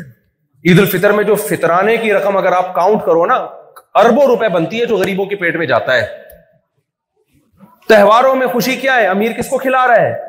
غریب کو. اور قربانی مالدار لوگ کرتے ہیں، اتنا کھاتے نہیں ہیں جتنا اس قربانی کے گوشت سے غریب لوگ فائدہ اٹھاتے ہیں. ایسا نظام محمد صلی اللہ علیہ وسلم دے کر گئے ہیں. یہ کسی انسان کا خود ساختہ نظام نہیں ہو سکتا. انسانوں کی بنائی ہوئی کرسمس ہے، ہندوؤں کی ہولی ہے. اس تہواروں کو دیکھو اور مسلمانوں کے تہواروں کو دیکھو. مسلمانوں کا تہوار محمد صلی اللہ علیہ وسلم نے پیش کیا، جو نہ لکھنا جانتے اور نہ پڑھنا جانتے، اور تہذیب یافتہ قوم میں پیدا ہی نہیں ہوئے. کیسا بہترین تہوار دے کر گئے، کیسا بہترین وراثت کا نظام دے کر گئے، کیسا بہترین نکاح اور طلاق کا نظام دے کر گئے، کیسا بہترین نماز اور روزے کا نظام دے کر گئے.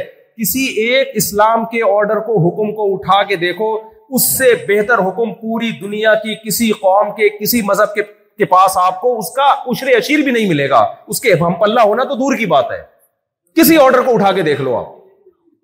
ایک لبرل سیکولر آدمی نے اعتراض کیا، اس نے بولا یار یہ کیسا نظام ہے، مسلمان لوگ بیوی کو تین طلاق نکالتے ہیں، اتنا مضبوط رشتہ ہمیشہ کے لیے ختم ہو جاتا ہے، یہ ایک نظام ہے.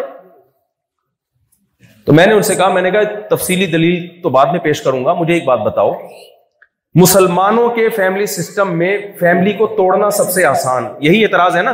بعض دفعہ اعتراض کرنے والے اتنے خوبصورت انداز سے اعتراض نہیں کرتا، میں اس کو الفاظ کا جامع پہنا کے نا اس کے اشکال کو اور زیادہ مضبوط کر دے. تو میں نے کہا آپ کا اعتراض ایکچولی یہ ہے، تو اس میں انگلش کا تڑکا لگا دو تو پھر تو زبردست اعتراض بن جاتا ہے.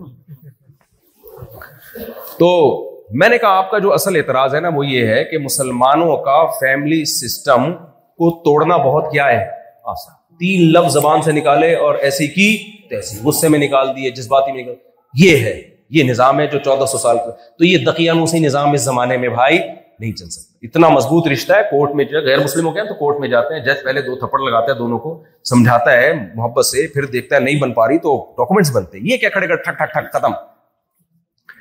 میں نے کہا دیکھو تفصیلی دلائل تو میں اس پہ پورے پورے بیان کر چکا ہوں اسلام کے نظام طلاق پر، کہ اس سے بہتر کوئی نظام ہو نہیں سکتا. اس کے جو آپ کو سائڈ افیکٹ نظر آ رہے ہیں نا وہ اس لیے کہ آپ نے اس کی ڈیپتھ میں جا کے غور کیا نہیں ہے، اس کے فائدے آپ کی نظروں سے اوجھل ہیں. میں نے کہا صرف مجھے ایک بات بتاؤ، میں پہلے ایک مثال سے سمجھاتا ہوں. کوئی قبلہ حکیم صاحب تھے، بڑے اچھے حکیم تھے، بیمار آ رہے ہیں، خاص بیماری، وہ دوا دے رہے ہیں، وہ سارے بیمار ٹھیک ہو کے جا رہے ہیں. اب کسی نے آ کے کہا کہ حکیم صاحب آپ اس مرض میں یہ جو دوا دے رہے ہو یہ تو بنتی نہیں ہے. کوئی ڈاکٹر آیا، کوئی افلاطون، کوئی سقراط، کوئی بخارات ٹائپ کے لوگ آئے، انہوں نے کہا یہ تو بنتی نہیں، ایکچولی اس میں تو یہ کیمیکل ہے، ایکچولی وہ کیمیکل ہے.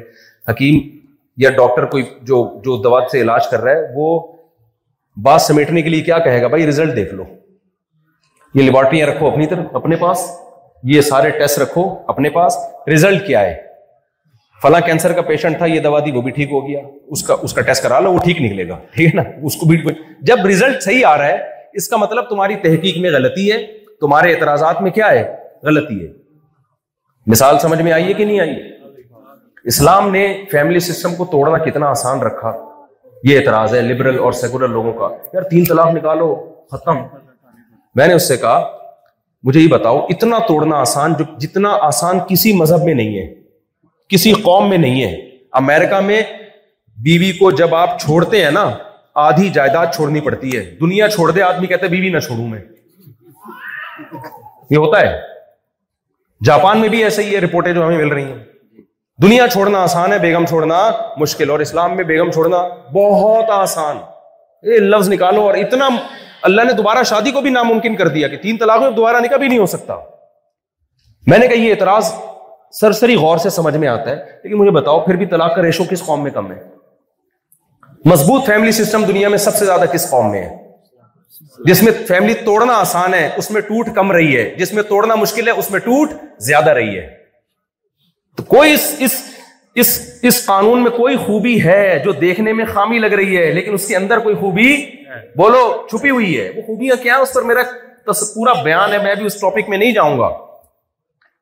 میں نے کہا اتنا آسان ہے توڑنا، لیکن میرے ابا نے بھی میری ماں سے وفا کی نہیں، رشتے کو توڑا. میرے دادا دادی نانا نانی چچا چچی پھپا پھپھی، خاندان میں آپ کو طلاق میں ایک فیصد نظر آئیں گی، میجورٹی کیا ہے وہ ڈیورس نہیں دیتی. اور اب تو رجحان بڑھ گیا ہے ڈیورس کا، وہ اسلام سے دور ہونے کی وجہ سے بڑھا ہے. اب تو اس لیے رجحان بڑھا. دنیا میں سب سے زیادہ فیملی کو توڑنا مسلمانوں میں آسان، لیکن فیملی ٹوٹنے کا ریشو مسلمانوں میں سب سے کم ہے. کوئی حسن ہے ان احکام میں جو میری اور آپ کو سرسری غور سے سمجھ میں نہیں آ رہا. لیکن چودہ سو سال پہلے محمد صلی اللہ علیہ وسلم نے بتایا، جو نہ لکھنا جانتے اور نہ پڑھنا جانتے. اٹ مینس کہ یہ محمد صلی اللہ علیہ وسلم کا پیش کردہ نظام نہیں تھا، آپ کو بھی کسی ایسی ذات نے سکھایا جو قیامت تک آنے والے انسانوں کے ہر طرح کے حالات سے پہلے سے واقف تھی وہ ذات. تبھی کوئی غیر مسلم کہا کہ نا تمہارے یہاں بڑے آرام سے فیملی ٹوٹ جاتی ہے، تو اس کو بولو تمہارے یہاں تو بہت مشکل سے ٹوٹتی ہے، لیکن ٹوٹنے کا ریشو تمہارے ہاں زیادہ ہے. ہمارے یہاں بہت آرام سے ٹوٹتی ہے پھر بھی توڑتے نہیں ہیں. کیوں؟ ایک چھوٹی سی حکمت بتا دوں میں. آپ کے پاس ایک گلاس ہے لوہے کا جسے توڑنا بہت مشکل ہے، لیکن اس کو توڑنے پر آپ کو مل رہے ہیں پیسے، آپ لوہار کے پاس جا کے توڑوا دو گے.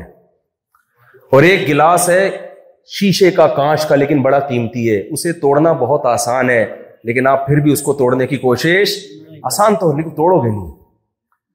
اسلام نے جو نکاح کا سسٹم بنایا ہے نا، خواتین سے پیشگی معذرت، بہت دفعہ معذرت، میں سو رکعت توبہ کے پڑھ لوں گا، اب یہ بولنا پڑ رہا ہے مجھے.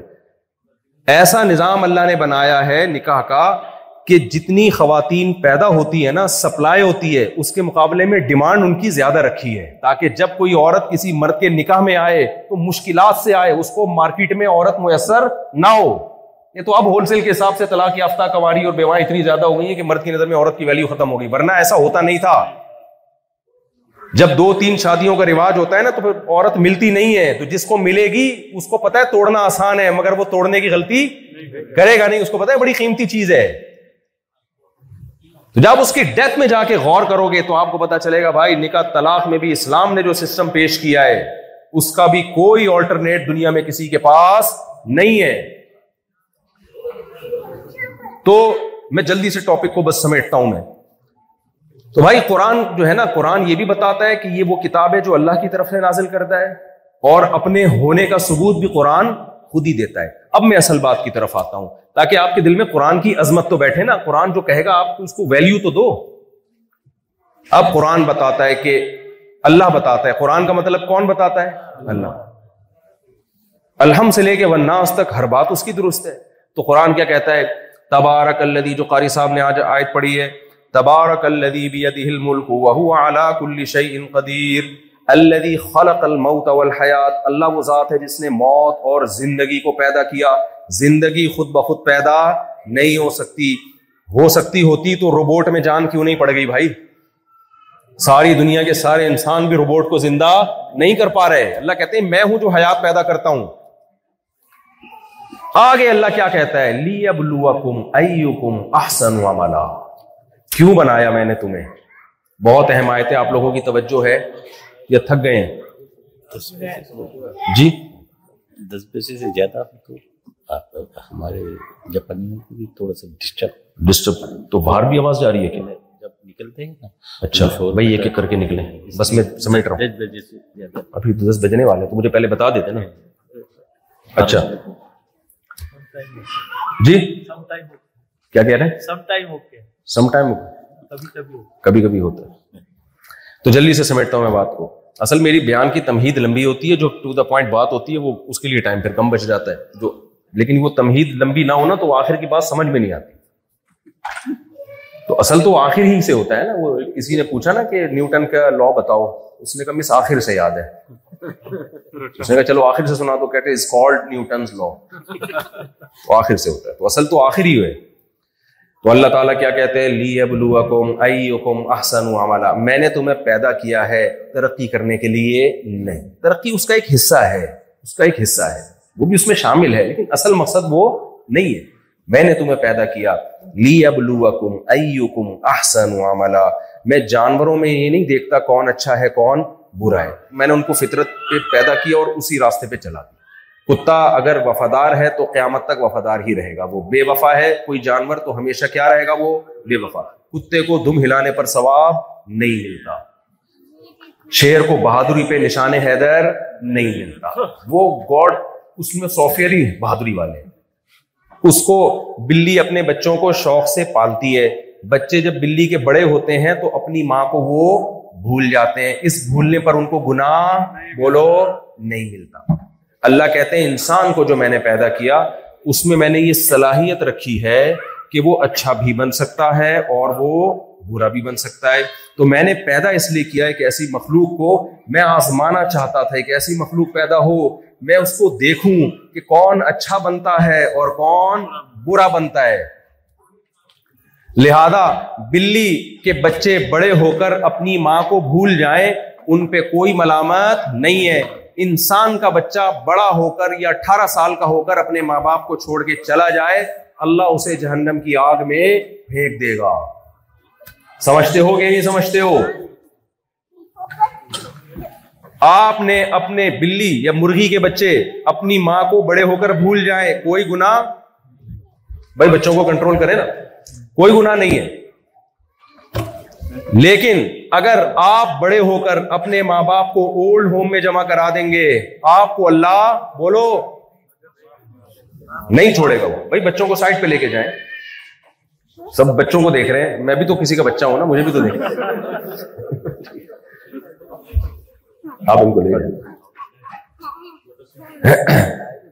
تو آپ اگر بڑے ہو کر اپنے ابا اما کو اولڈ ہاؤس میں جمع کرا دیتے ہو تو اللہ آپ کو بولو نہیں چھوڑے گا. تو قرآن کہہ رہا ہے وَلَا تَقُلْ لَهُمَا اُفٍ, ماں باپ کے سامنے بڑھاپے میں اف کرنے کی بھی اجازت نہیں ہے, اولڈ ہاؤس یا اولڈ ہوم تو بہت ہی دور کی بات ہے, برداشت کرنا ہے. نبی صلی اللہ علیہ وسلم جو میسنجر آف گاڈ ہے, آپ نے فرمایا اس پر اللہ کی لعنت ہو جس کو بوڑھے ماں باپ ملے بڑھاپے میں اور اس نے ان کی خدمت کر کے جنت کو اپنے اوپر واجب نہیں کر لیا. یعنی جنت کا اتنا بہترین آپشن جس نے ضائع کر دیا, اولڈ ہاؤس میں جمع کرا کے یا گھر میں رکھ کے خدمت نہ کر کے, اس پر اللہ کی لعنت. میں اس کو مثال سے سمجھاتا ہوں, جیسے کوئی پاکستان میں نہ کمائے اس پر کوئی لعنت نہیں کر سکتا, نارمل ہے یار اب بے روزگاری ہے. لیکن کوئی جاپان آئے اور یہاں بھی نہیں کما رہا, اس پر پاکستانیوں کی استغفر اللہ, لوگ کہتے ہیں کہ کیا ہو یار تمہارے پاس تو کمانے کا آپشن ہے, اتنی اچھی تنخواہیں, تم بھی, بھی اگر غریب ہو تو لوگ کہتے ہیں لعنت ہے. کہتے ہیں کہ نہیں کہتے, یار تو یہاں رہ کے بھی غریب ہے, کہتے ہیں نہیں کہتے, یار تف ہے تمہارے اوپر, لعنت کا لفظ تھوڑا ذرا گاڑا ہو جاتا ہے, تف ہے, کہتے ہیں کہ نہیں کہتے. تو بالکل یہی یہی انداز پیغمبر صلی اللہ علیہ وسلم کہ اتنا بہترین آپشن تھا یار, وہ بوڑھے ہو گئے تمہاری زندگی میں اور اب تمہیں اپنے گناہ معاف کروانے کا موقع ملا ان کی خدمت کر کے, اور تم ان کی خدمت نہیں کر رہے اور جنت واجب نہیں کر رہے اپنے اوپر. تو نبی نے کیا فرمایا, اس پر اللہ کی لعنت ہو. اس چیز کی میرے بھائی جاپانیوں کو بھی کیا ہے بہت شدید ضرورت ہے. یہ جو صحافی نے کالم لکھا تھا نا, جاپانیوں کو کیا سمجھانے آ رہے ہو, خالی لائن میں چلنا ہی سب کچھ نہیں ہوتا. وہ مجھے ایک لطیفہ یاد آ رہا ہے, ایک آدمی آیا کسی سے بائک مانگنے کے لیے, گاؤں میں کسی نے بائک خریدی, تو آپ کو پتا گاؤں میں تو کسی کو نئی چیز آئے نا تو ساری دنیا پیچھے پڑ جاتی ہے, یار وہاں جانا ہے یار وہاں جانا ہے. تو لوگ آتے تھے, بھائی مجھے تھوڑی دیر کے لیے بائک مل جائے گی, میں پیٹرول ڈال دوں گا. جب پیٹرول ڈالنے کے آفر دے رہے تو کون روکے گا, پھر چل بھائی لے جا. ہر تھوڑی دیر میں کوئی آتا, بھائی مجھے بائک مل جائے گی آپ کی, میں پیٹرول میں ڈال دوں گا.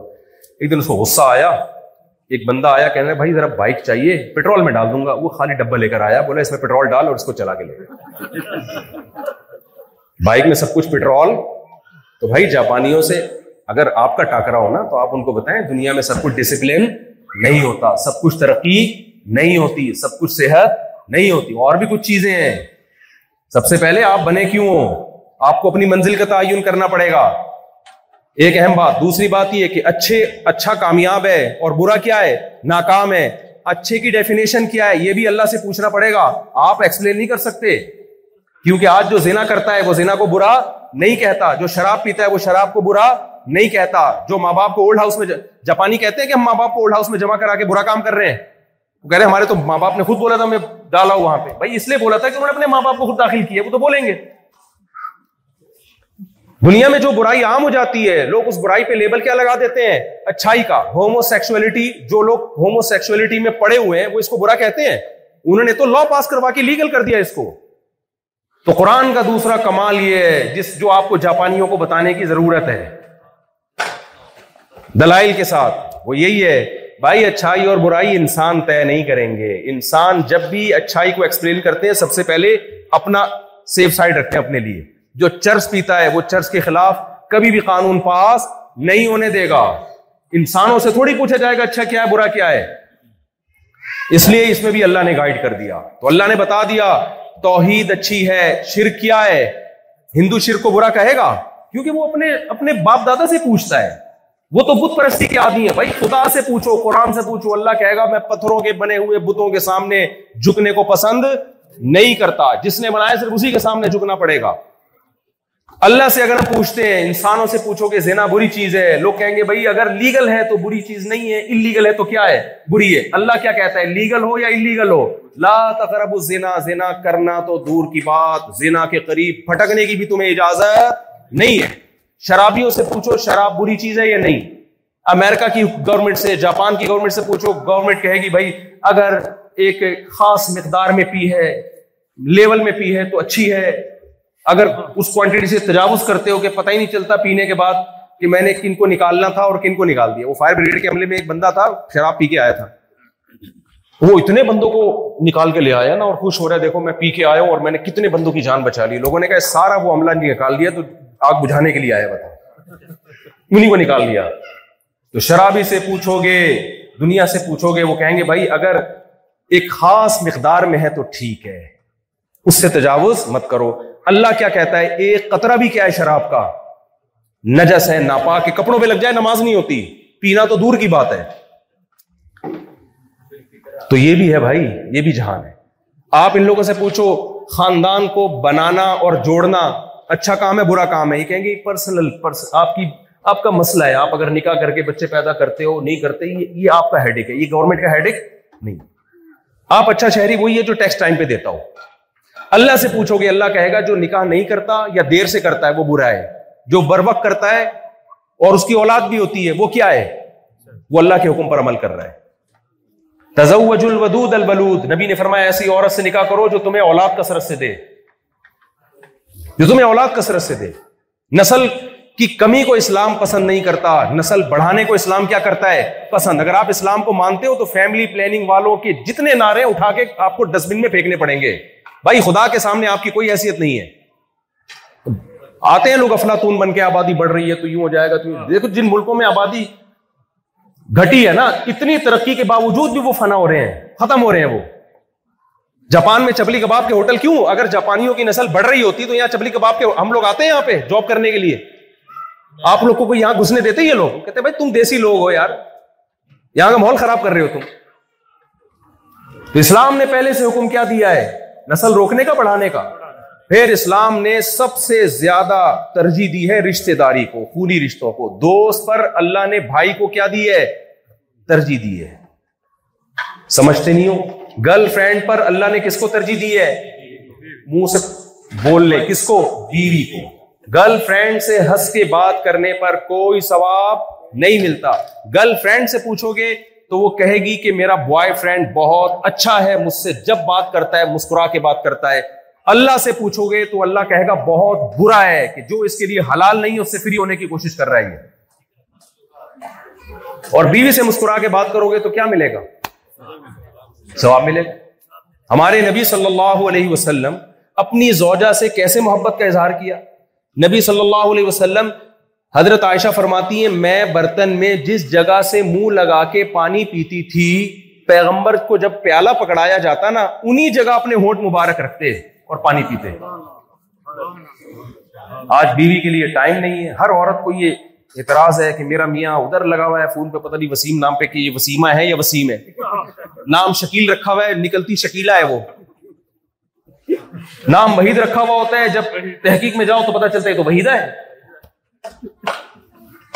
میں بھی خواتین سے کہتا ہوں آپ کو بھی تو شوق تھا نا لبرل آزاد خیال آدمی کا, تو اب آزادی اسی کا نام ہے. آپ کو بھی تو دیندار رشتوں سے چڑ تھی نا, یہ تو نمازی پرہیزگار قسم کا یہ تو نہیں چاہیے, ہمیں تو ایڈوانس ماڈرن چاہیے. تو ماڈرن تو پھر مارکیٹ میں اسی ٹائپ کے ماڈرن مارکیٹ میں کیا کر رہے ہیں. اور ایک خاتون نے جو ماڈرن خاتون ہے لیکن اس نے مضمون بڑا اچھا لکھا, فیس بک پہ کہیں مضمون تھا, ماڈرن خاتون ہے, اس نے ایک بات لکھی ہے, وہ ماڈرن مذہبی نہیں ہے.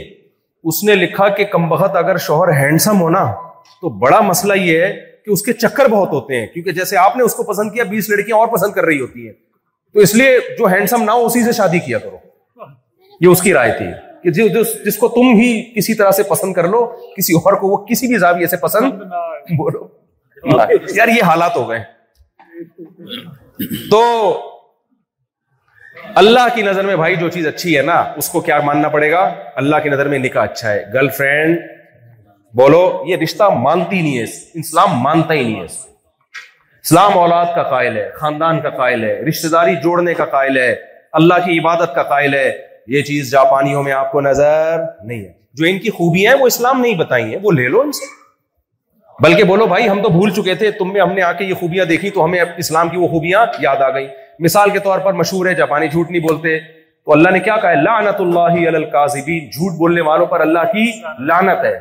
تو قرآن پہلے سے منع کر چکا ہے. آپ کہتے ہو جاپانی لوگ معاہدوں کی پابندی کرتے ہیں, قرآن پہلے چودہ سو سال کہہ چکا ہے کہ والذین هم لاماناتهم وعهدهم راعون, ایمان والے لوگ اپنے امانتوں اور معاہدوں کو پورا کرتے ہیں. ابو جندل کو نبی نے رضی اللہ عنہ کو واپس کر دیا مشرکین کے حوالے, اپنا بندہ پکڑ کے واپس کیا کیونکہ ایگریمنٹ ہو چکا تھا, تاکہ یہ انگلی نہ اٹھے کہ محمد صلی اللہ علیہ وسلم معاہدے کی پابندی نہیں کرتے. تو آپ نے جب یہاں رہنا ہے آپ نے ان اپنے کیریکٹر کو ان سے اچھا کر کے دکھانا ہے. ٹیکس آپ نے پابندی سے دینا ہے, لا کو آپ نے ان سے زیادہ فالو کرنا ہے. یہ لوگ کہیں کہ یار یہ واقعی اسلام کو فالو کرتے ہیں. ایسا نہ ہو کہ آپ باتیں اللہ رسول کی کر رہے ہو اور جب قانون کی بات آئے تو صبح شام قانون کی دھجیاں اڑا رہے ہو. اس سے آپ لوگوں کو اللہ کے راستے میں سے روکنے کا سبب اور ذریعہ بن جاؤ گے. وقت میرے پاس چونکہ محدود تھا, دس بجے انہوں نے بتایا کہ بیان ختم کرنا ہے آپ نے اور دس بج کے گیارہ منٹ ہو گئے، اس لیے میں اپنی بات کو بس سمیٹ کے ختم کرتا ہوں. مجھے پہلے بتاتے نا تو میں پھر اسی حساب سے چلا لیتا اس کو. مجھے بتایا گیا کہ ٹائم قیامت تک ہے آپ کے پاس، مجھے بتایا گیا. اچھا دعا کرتا ہوں. تو اللہ تعالیٰ سے دعا ہے اللہ ہمارے ایمان کی حفاظت فرمائے اور ہمیں اسلام کو دل سے لگانے کی توفیق عطا فرمائے. اپنے بچوں کو بھی تبلیغ میں اور علماء کے ساتھ اور دینی جو بھی دینی دین کا کام کر رہے ہیں ان کے ساتھ جوڑا کریں، ان ان نسلوں کی حفاظت کریں اور رشتہ داری کو جوڑیں. یہاں پہ آپ سمجھتے ہو گے نہیں سمجھتے ہو، اس سے کیا ہوگا؟ ترقی تو آپ کو ویسے ہی مل گئی ہے، حکمران بھی یہاں کرپٹ نہیں ہے، جو چیز کمی ہے وہ آپ کی کمی کیا ہو جائے گی؟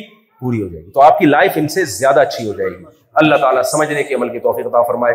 الحمدللہ رب العالمین والعاقبۃ للمتقین والصلاۃ والسلام علی رسول الکریم وعلی آلہ وصحبہ اجمعین.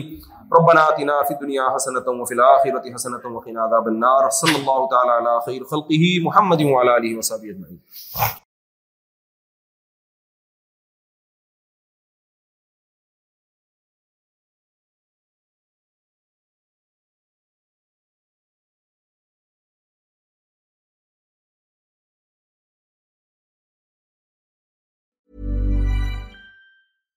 Imagine the softest sheets you've ever felt. Now imagine them getting even softer over time. That's what you'll feel with Boll and Branch's organic cotton sheets. In a recent customer survey, ninety-six percent replied that Boll and Branch sheets get softer with every wash. Start getting your best night's sleep in these sheets that get softer and softer for years to come. Try their sheets with a thirty night guarantee. Plus, get fifteen percent off your first order at boll and branch dot com. Code BUTTERY. Exclusions apply. See site for details. Mom deserves the best, and there's no better place to shop for Mother's Day than Whole Foods Market. They're your destination for unbeatable savings, from premium gifts to show-stopping flowers and irresistible desserts. Start by saving thirty-three percent with Prime on all body care and candles. Then get a fifteen stem bunch of tulips for just nine ninety-nine each with Prime. Round out Mom's menu with festive rosé, irresistible berry chantilly cake, and more special treats. Come celebrate Mother's Day at Whole Foods Market. Hi, I'm Daniel, founder of Pretty Litter. Did you know cats tend to hide symptoms of sickness and pain? I learned this the hard way after losing my cat, Gingy. So I created Pretty Litter, a health monitoring litter that helps detect early signs of illness by changing colors, saving you money and potentially your cat's life. Pretty Litter is veterinarian developed, and it's the easiest way to keep tabs on your fur baby's health right at home. Go to pretty litter dot com and use code ACAST for twenty percent off your first order and a free cat toy. Terms and conditions apply. See site for details.